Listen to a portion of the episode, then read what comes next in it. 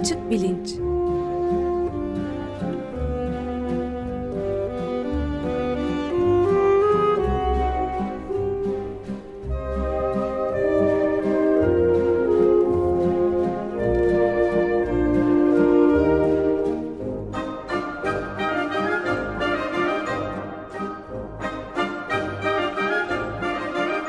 Güven Güzeldere ile bilim ve felsefe sohbetleri.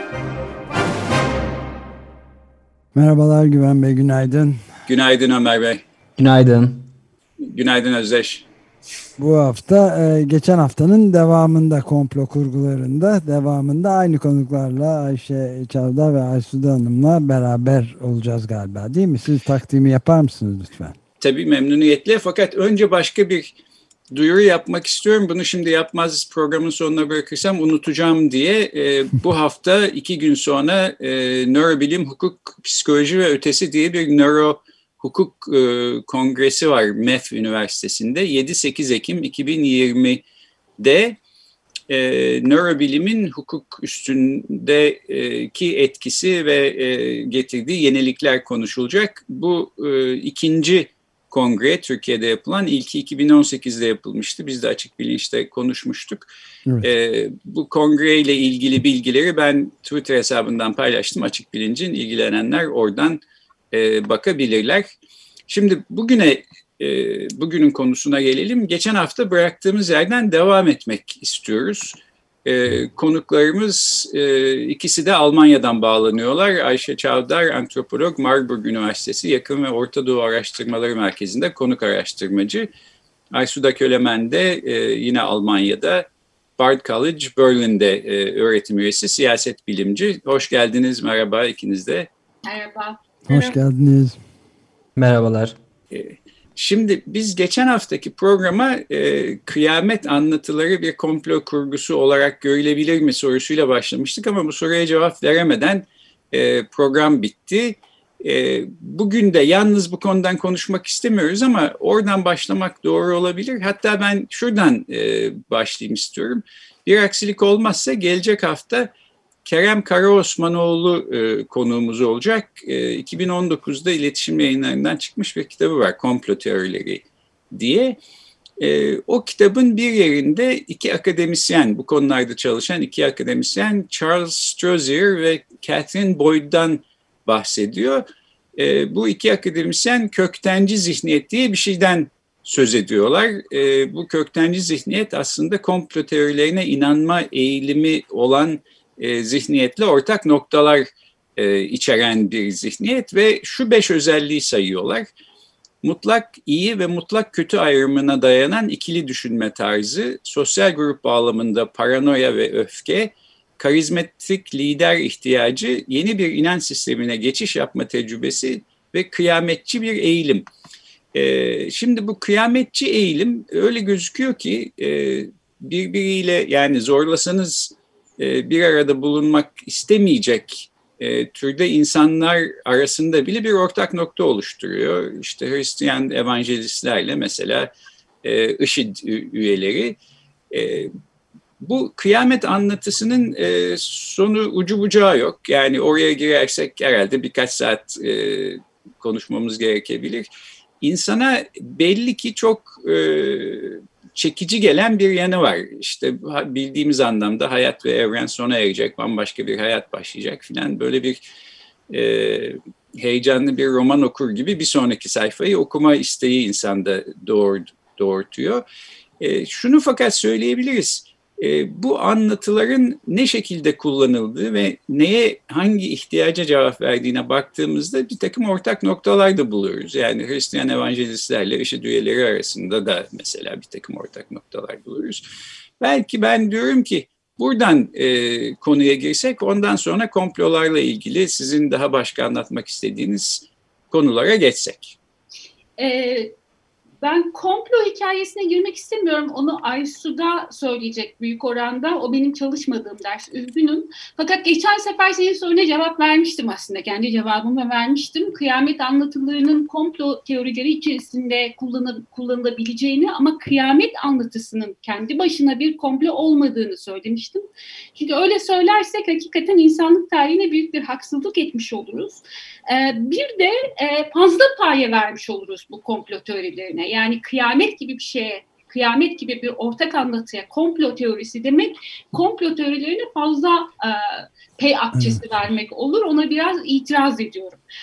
E, ben hani geçen sefer toparlayamamıştım. Bu sefer toparlayabilmek için birkaç başlık altında özetleyeceğim ve çok eksiği olacak bu e, özetin şeyi şey sorunu hani hangi ihtiyaca cevap veriyorlar sorusunu ya da aslında o soruyu şöyle de sorabiliriz Güven. Hangi haleti ruhiye içerisinde bu kıyamet e, teorileri kıyamet teorileri kıyamet anlatısı kendisine bir yer buluyor? Hangi haleti ruhiye doğuruyor onu? Birkaç kategori e, şey yaptım örnek de vereceğim. Mesela zirve hissi yani o kadar olduk ki biz. O kadar iyi bir yerdeyiz ki hep beraber. Tamam mı? Yani o kadar muhteşem bir haldeyiz ki e, şey gibi bu. Hani sahip olduğumuz bir başarıyı ertesi gün kaybedecekmişiz gibi bir his. Ama bu kolektif olacak. E, bir yerini söyleyeyim mesela. İstanbul'un fethi öncesi e, şeylerde, e, Müslümanlarda, Türklerde var bu his. Çünkü fethedilecek, gidilecek oraya ya da fethinden hemen sonra gene var. Fethedildi, yapıldı yani hani peygamberin vaat ettiği şey gerçekleştirildi. Ama şimdi onun öncesinde zaten İstanbul'la ilgili bir hali Bizans'tan falan da kalan lanetli bir şehir burası. Burası korkunç bir şehir anlatıları da var. Onunla bir araya geliyor ve o zirve hissi yani o kadar yükseldik ki şey gibi düşün Babil anlatısı işte e, İncil'deki Babil anlatısı gibi geldik zirvedeyiz yani daha ötesi yok şimdi kıyametin kopması lazım dolayısıyla. Bunun altındaki his hani haddimizi mi aştık e, şey mi seçilmiş olabiliriz mesela hani bu tür bir kibir e, şeysi e, girebilir iş, işin içerisine hissi girebilir. Dolayısıyla hani böyle bir e, e, ha, kolektif aleti ruhiye içerisinde doğuyor. Bir diğeri bunun tam tersi dip hissi. Yani batırdık. Korkunç bir vaziyetteyiz. E, Ömer şimdi hızlıcık bozulabilir bana ama bu e, şey e, e, iklim değişimi hikayesiyle ilgili e, mevzu da kıyamet anlatılarının içerisine onu Ayşu da zannediyorum daha çok anlatabilir. Çünkü evangeliklerin kıyamet anlatılarını o benden daha iyi biliyor. E, o da onun içerisine girebiliyor. Batırdık buradan çıkış yok. Bu ahlaki batırma da olabilir. Ben gene İstanbul'un fethini e, bu sefer İstanbul'u söylemeyeyim. E, Türklerin Maveravi Nehir'den kopup işte güneye doğru geldiklerinde Ergenekon anlatısını bizim bildiğimiz hani Ergenekon çıkmış şey e, ne derler dağın arkasından eriterek çıkmışlar hikayesini. Suriye'deki halklar, Suriye halkları bir kıyamet anlatısı olarak okuyorlar ve Türklerin Yecüc Mecüc olduklarına inanıyorlar mesela. Ve bunun sebebi de Konstantinopol'ün gene batmış olması, ahlaken yoldan çıkmış olması. İşte şey Kadıköy konsülünden falan bahsediyor mesela dini yolu, yolundan çıkardıkları için oradan da Yecüc Mecüc geldi kuzeyden kara bayraklarıyla işte kıyamet geliyor anlatısı e, dediğim gibi 11. yüzyılda. Bir şey daha var. E, bu bu e, biraz daha e, şimdiki zamanda çıkan e, kıyamet anlatılarını anlatan bir şey olabilir. Dünya hakkında çok fazla veri var. Yani işte küreselleşme vesaire falan çok fazla yeni bilgi var. Rönesans e, esnasında da kıyamet anlatıları ayyuka çıkıyor mesela. Çok enteresan biri e, Isaac Newton da bir e, bu, bununla mücadele etmeye çalışırken bir kıyamet tarihi veriyor mesela. Diyor ki en erken 2060'da şey yapacak. Şimdi bizi meşgul etmeyin. Hani bak işte elma düşüyor yer çekimini buluyoruz falan bizi bununla uğraştırmayın şimdi. Kendisi de büyük e, bir dindar, e, inançlı biri İncil'deki bazı bölümleri, oradaki işte bazı şifreleri vesaire falan yeniden yorumlayarak diyor ki en erken 2060. Yani daha önce bir şey yok. Şimdi şunu bir e, şeyden çıkaralım hani gündemimizden çıkaralım yolumuza devam edelim. Bir de bu işte şey dünyada o kadar fazla bilgi oluyor yeni ve insan geçen sefer Ayşu da söylemişti o bilgiyi rasyonel olarak işlemekte o kadar yetersiz ki e, buna şey diyebiliriz iletişim bilimlerinde biz gürültü kavramını e, öyle kullanırız.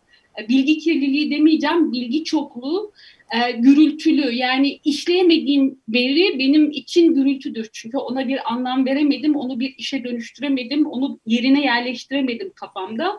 Bu türden çoklukların, bilgi çokluğunun olduğu e, zamanlarda da Rönesans'ı buna örnek olarak verdim. Ayrıca şimdiyi de buna örnek olarak verebiliriz. E, kıyamet şeysi e, anlatıları e, yükseliyor. Siyasi çekişmelere konu oluyorlar. Yani büyük siyasi e, çekişmelerin, kavgaların e, hemen şafağında da kıyamet e, anlatıları çıkıyor. Buna mesela Haçlı Seferleri e, hikayesini verebiliriz. E, hani kutuplaşmış dünya, hani acayip bir kutuplaşma. Bunu artık ülkeler e, şeysinde bazında da söyleyebiliriz. Politik kutuplaşmalar vesaire falan kıyamet anlatılarını artırıyor. Ben bunu az önce söylediğim ikinci e, ve birinci e, şeylere, sebeplere de bağlayabilirim. Yani o politik kutuplaşma hikayesi bir taraf için ben zirvedeyim, güçlü olan taraf için ben zirvedeyim artık her şeyi yapabilirim, seçildim, kıyameti de ben getirebilirim hissi veriyor olabilir.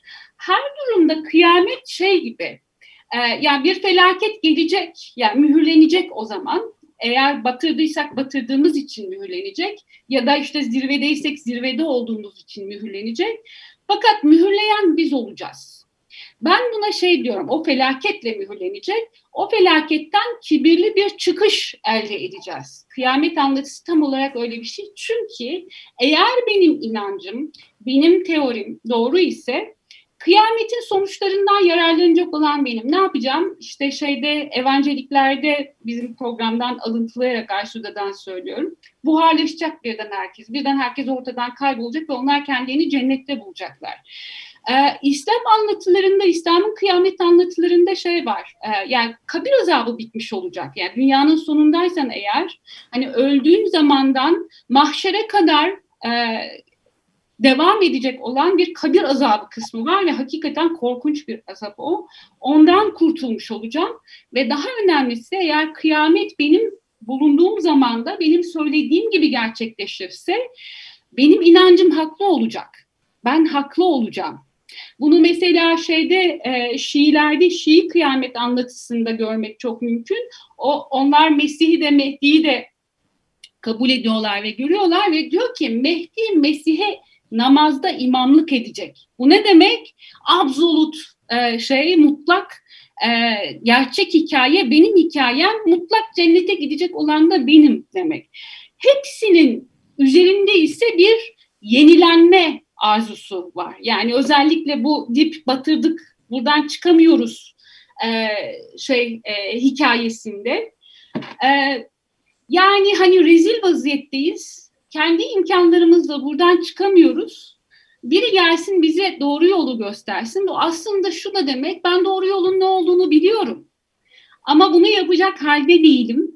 İşime gelmiyor, e, işte şey yapmıyorum, e, ne derler onun adına, e, gücüm yetmiyor, kimseyi bu doğru şeye ikna edemiyorum. Biri gelsin ve onu göstersin demek. Dolayısıyla bir acizlik e, hali ama kolektif bir ha, acizlik hali. Yani hep beraber biz birlikte yapıp ettiklerimizle bu hale düşmüşsek eğer oluyor.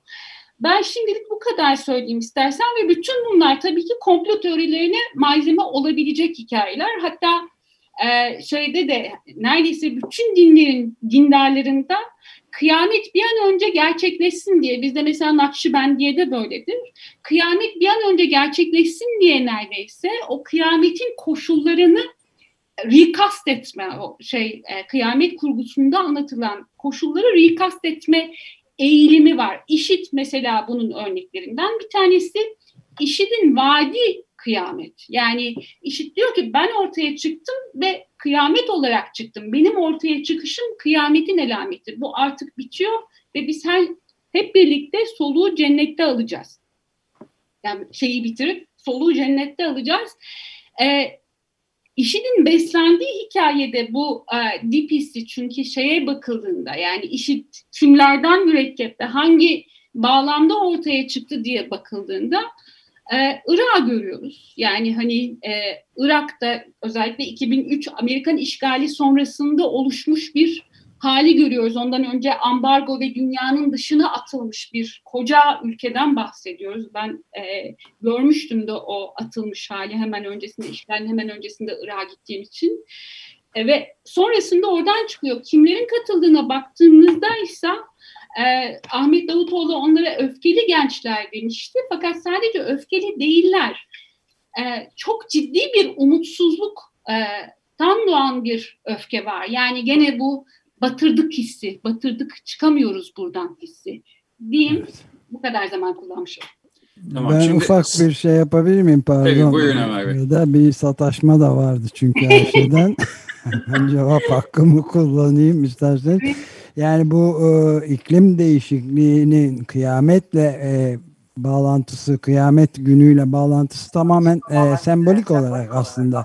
Yoksa gerçek e, yok oluşun e, bütün fizik kurallarının dünyadaki e, bir araya gelmiş belki de gelmiş geçmiş en büyük e, fizikçiler, kimyacılar ve iklim bilimcilerin bir araya geldiği şeyde e, bu dünyanın bunu kaldırmasına ne kadar zaman kaldığını e, gösteriyorlar. Onun dışında kuraklıklar, açlık, susuzluk, savaşlar ve sonuç olarak da yok oluş, e, biyolojik yok oluşu da içeren ekolojik bir şey ve bunun son örneği de işte yayına girmeden konuşuyorduk. E, yeryüzünün gelmiş geçmiş en önemli iklim bilimcilerinden biri fizikçi Michael Mann. 200'den fazla hakemli dergide makalesi çıkmış birisi. Yakında da kitabı çıkıyor.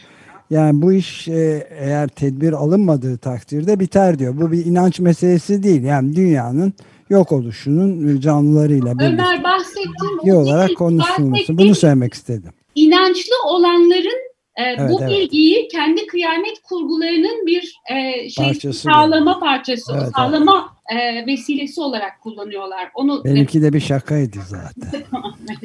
tamam, ben de şimdi Ayşe'den vaktinden çok almamak lazım ama e, Ayşe senin ilk baştaki itirazını açığa kavuşturmak için söyleyeyim. Yani benim de mesela bu konulara ilgim şu değil. E, 100 tane metin alalım. Bunların hangileri komplo teorisi olarak sınıflandırılmalı, hangileri değil diye bakalım böyle bir metin analizi yapalım falan e, değil. Bütün söylediklerim bana çok makul geliyor ve aslında ben buradan şunu çıkartıyorum. Senin bu anlattığın komplo teorisi olarak kabul etmek istemediğin anlatılara inanmanın altındaki bilişsel eğilimler ve duygusal motivasyon e, komplo teorilerine, komplo kurgularına canı gönülden inanan insanların e, bilişsel eğilimlerinin nedenleri ve duygusal motivasyonlarıyla neredeyse birebir örtüşüyor. Dolayısıyla burada bir genel bir zihniyeti anlamak faydalı olabilir diye düşünüyorum ya da en azından işte hani anahtarını kaybetmiş Nasrettin Hoca ama ışığın olduğu yerde arıyormuş. Ben de onun gibi kendi bildiğim konuları böyle daha araştırmaya çalışıyorum filan. Konuştuğum şey şundan ibaret. Yani komplo teorileri kıyamet anlatılarıyla karşılaştırıldığında dünkü çocuk kalırlar. Yani kıyametin çok daha insanlı, insanın antropolog olduğum için böyle söylüyorum. İnsanlığın ortak tecrübesiyle çok ilgisi var. Mesela e, çok özür dilerim. E, kürenin ısınması ve şehirlerin büyümesi salgın hastalıklar demek. Hmm. Ve e, büyük şehirlerin e, kıyamet e, şeysi işareti olarak ortaya çıkması böyle bir tecrübeden de ortaya çıkıyor. Yani hani Babil hikayesi, Roma hikayesi, İstanbul hikayesi biraz da bu büyük şehir demek, kötü altyapı ve salgın hastalık demek. Zaten çok kaynak yer bu büyük şehirler, etraflarını sömürürler demek. Dolayısıyla o e, şehir korkusunun bu kıyamet hikayesiyle bir ilgisi var. Hani bu türden detaylara girmek istemedim ama bu türden bir e, şeysi e, araştırması yapıldığında kıyamet anlatılarının komplolarla karşılaştırıldığında çok daha mantıklı olduğu görülür.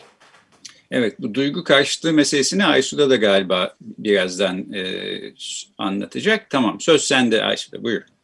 Evet, şimdi ben e, şey komplo konuşulurken, araştırılırken bireysel faktörlere çok önem veriliyor. Yani işte bilişsel, psikolojik vesaire. Burada bence şey biraz ihmal ediliyor. Yani e, kültürel, siyasal e, bağlamı ihmal ediliyor. Yani elbette ki insan beyninin e, bilişsel olarak, e, psikolojimizin duygusal olarak kontrol yatkınlığı var. Zaten bu yüzden üretiyoruz ama 30 e, sene önce bu kadar üretmiyorduk. Şimdi başka bir şeyler var. Demek yani şu anda içinde bulunduğumuz e, sosyolojik, siyasal anla bir bağlantısı var. O bağlantıya bakınca da e, Güven o başta söylediğin o e, köktenciliğin beş e, özelliği çok örtüşüyor. E, şöyle ki örtüştüğü şey ne? Kişiler, şimdi kişisel bir şey olarak burada çıkıyor ama e, bir kişisel zihniyet olarak ama mesela ikili düşünme yani manihyan e, düşünce biçimi. E, dünyayı iyiler ve kötüler ve mutlak iyi ve mutlak kötü olarak ayırma. Bu sadece bireysel bir düşünce biçimi değil. Şu anda popülizm olarak e, ilk başta adlandırılan ama gittikçe otoriterlik olduğunu artık gördüğümüz siyasal hareketler, bu hareketlerin getirdiği e, karizmatik liderler, yine o e, köktenciliğin e, bir özelliği olarak kıyametçilik, e, paranoya, diğer milletler ve öteki. Yani hem milletin içindeki e, işte ırksal e, ve etnik ve göçmenler hakkındaki paranoya hem de diğer milletler hakkındaki paranoya ve o harekete tam olarak bağlanma. E, onun dışındaki hiçbir şeyi kabul etmemiş. Şimdi bu beş özellikte sadece bireysel değil aynı zamanda siyasal bir hareket olarak bir zihniyetin temsilcisi. Bu zihniyet siyasal hareketleri ele geçirdiğinde yani dünyadaki e, sağ popülist hareketler dediğimiz bu otoriteryen hareketleri ele geçirdiğinde ve bunlara nüfusun çok büyük bir kısmı e, inanmaya başladığında bizim ideolojik kutuplaşmanın çok ötesinde e, bir şey görüyoruz biz.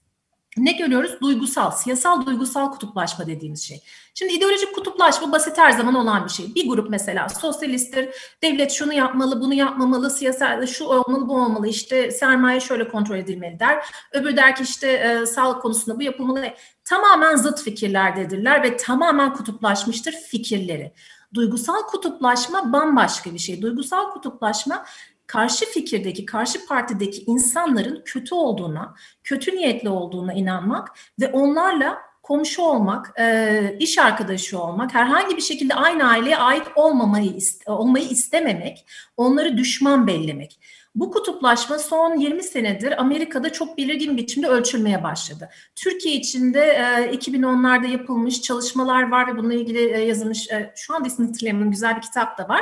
Ve Türkiye'de aynı şekilde gözle görülür bir duygusal kutuplaşma var. Yani fikrinden değil, karşı grubun tamamından duygusal bir nefret etme, neredeyse bir iğrenme hissi. Bu işte manihyan e, şey yapma ve paranoya. Bu devreye girdiği zaman karşı tarafa her türlü kötü e, e, motivasyonu, fikri atfetmek çok kolay oluyor. Yani mesela işte e, evet konuşuyorduk bu e, Trump hakkında, Trump'ın hastalığı hakkındaki komplo kurguları. Anında çıktı ve hepimiz inanmaya çok meyilliydik. Çünkü biz Trump'a da Trump'ın etrafındaki gruba da ona inanan herkese de her türlü kötü fikri, kötü e, motivasyonu e, atfetmeye çok müsaitiz. Ben bunlardan iyi niyetli bir şey çıkacağına şahsen inanmıyorum mesela. Ben de duygusal kutuplaşmanın bir şey olmuşum demek ki. Parçası olmuşum. Ha bu gerçek veya değil ama böyle bir e, şey var. Böyle bir e, inanç var. Dolayısıyla e, söylediği her şeyden şüphe duyuyorum. Gelen her açıklamadan şüphe duyuyorum ve altında aslında ne var? Gerçekten hasta mı? Söylediği kadar hasta mı? Yoksa söylediğinden çok daha az mı veya çok daha fazla mı hasta? Bir sürü soruyla çıkıyorum ve bunu bununla çıktığım anda her türlü komplo kurgusuna da açık oluyorum. Ee, dolayısıyla benim kadar komplolarından uzak durmaya çalışan bir insan olmadığında yani okuduğu şeyler dolayısıyla sürekli çok daha kolay biçimde bütün komplolara inanıyor oluyor ve baktığımızda da bunu görüyoruz zaten. Şimdi e, Cumhuriyetçiler de komplo olduğuna inanıyor mesela Trump'ın başına gelenin. Diyorlar ki neden bir tane bile demokrat hasta olmadı hep Cumhuriyetçiler hasta oldu. Ee, demokratlar da karşı tarafta aslında hasta değil, hayır çok hasta vesaire çeşit çeşit yapıyor. Ama burada kilit olan işte bu bağlam, bu duygusal kutuplaşma karşındakini mutlak kötü olarak görme ve sadece idaredeki yani başındaki o karizmatik lideri ve yakın çevresine değil, onlara inanan, onların peşinden giden herkesi de e, baktığımızda Türkiye'de de aslında çok benzer bir şey görüyoruz. E, bu tabanda müthiş bir duygusal kutuplaşma var. Enteresan biçimde e, duygusal kutuplaşma, kutuplaşma her zaman beklediğimiz gibi olmuyor. Mesela CHP'nin e, kutbu AKP seçmeni, CHP seçmeni. Ama AKP seçmeni duygusal kutbu e, 2015 civarında yapılan çalışmalarda e, HDP seçmeni çıkmış. Dolayısıyla illa da birbirine zıt olmuyor. Ama e, bir şey var. Dolayısıyla karşısında bu ne demek mesela HDP seçmenine veya e, AKP seçmenine duygusal olarak kutuplaştıysa onlar hakkında söylenen, o parti ve o partinin seçmeni hakkında söylenen her şeye, her kurguya inanabilme e, çok kolaylaşıyor. Bu da bence bugün Türkiye'de dahil olmak üzere dünyanın pek çok ülkesinde ama özellikle de bu otoriter sistemlerin, partilerin güçlendiği, otoriter karizmatik liderlerin güçlendiği ülkelerde neden komplo e, kurgularının bu kadar yaygınlaştığını, bu kadar insanların buna açık olduğunu açıklayan bir faktör. Ben burada bitiyorum. Evet, e, biz geçen haftaki programı yaptığımızdan bu yana geçen bir hafta içinde e, Donald Trump da e, Covid pozitif çıktı. Dolayısıyla komplo teorileri sayıca da e, artmış durumda. Bütün dünyada Amerika Birleşik Devletleri çalkalanıyor bu e, konularla. E, ben bizim bu iki haftalık tartışmamızdan şunu anlıyorum en azından e, komplo kurgularını anlamak e, böyle tek bir disiplinden ya da tek bir bakış açısından yapılabilecek bir şey değil. Çok disiplinli yaklaşım filan e, bu aralar çok e, sözü geçiyor, rağbette bir şey ama gerçekten faydalı olduğunu herhalde burada gördük. Siz de hem e, tarih hem antropoloji hem siyaset bilimi açısından ışık tuttunuz. E, bu iş yalnızca bir e, alanın işi değil. Yani e, psikolojide, biyolojide ben de öncesinde bunları biraz anlatmaya çalıştım. Tarihte, siyasette, antropolojide hepsini bir araya getirdiğimiz zaman bile tam olarak belki anlayamıyoruz. Ama çok gündemde bir konu oldu açık. E, Ömer Bey bitirirken sizin ya da Özdeş söylemek isteyeceğiniz bir şey var mı? Ben valla tamam. Bütün Benim... söyleyeceğimi, düşündüğümü söyleme fırsatım oldu. E, benim de yok ama ben bu, bu tartışmada bilişsel açıklamalardan çok toplumsal tarihsel açıklamalardan e, şeyin e, ikna olduğumu itiraf etmeliyim. E, evet tabii yani aslında herkes de belki belli bir bakış açısını biraz daha faydalı olarak görüyor olabilir. E, dediğim gibi bunda kısmen bu Nasrettin Hoca hikayesinin e, payı da olabilir diye düşünüyorum. Her halükarda çok güzel bir tartışma oldu. E, siyaset bilimci Aysuda Kölemen ve antropolog Ayşe Çavdar ikinize de çok teşekkür ediyoruz. Sağ olun. Çok çok teşekkür ederiz. Çok teşekkür ederiz. Peki. Görüşmek üzere. Hoşçakalın. Hoşçakalın.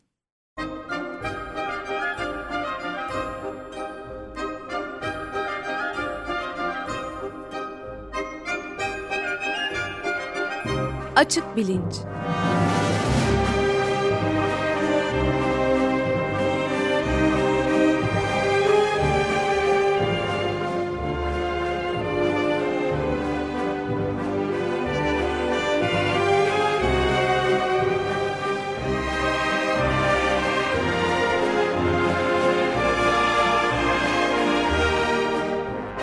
Güven Güzeldere ile bilim ve felsefe sohbetleri.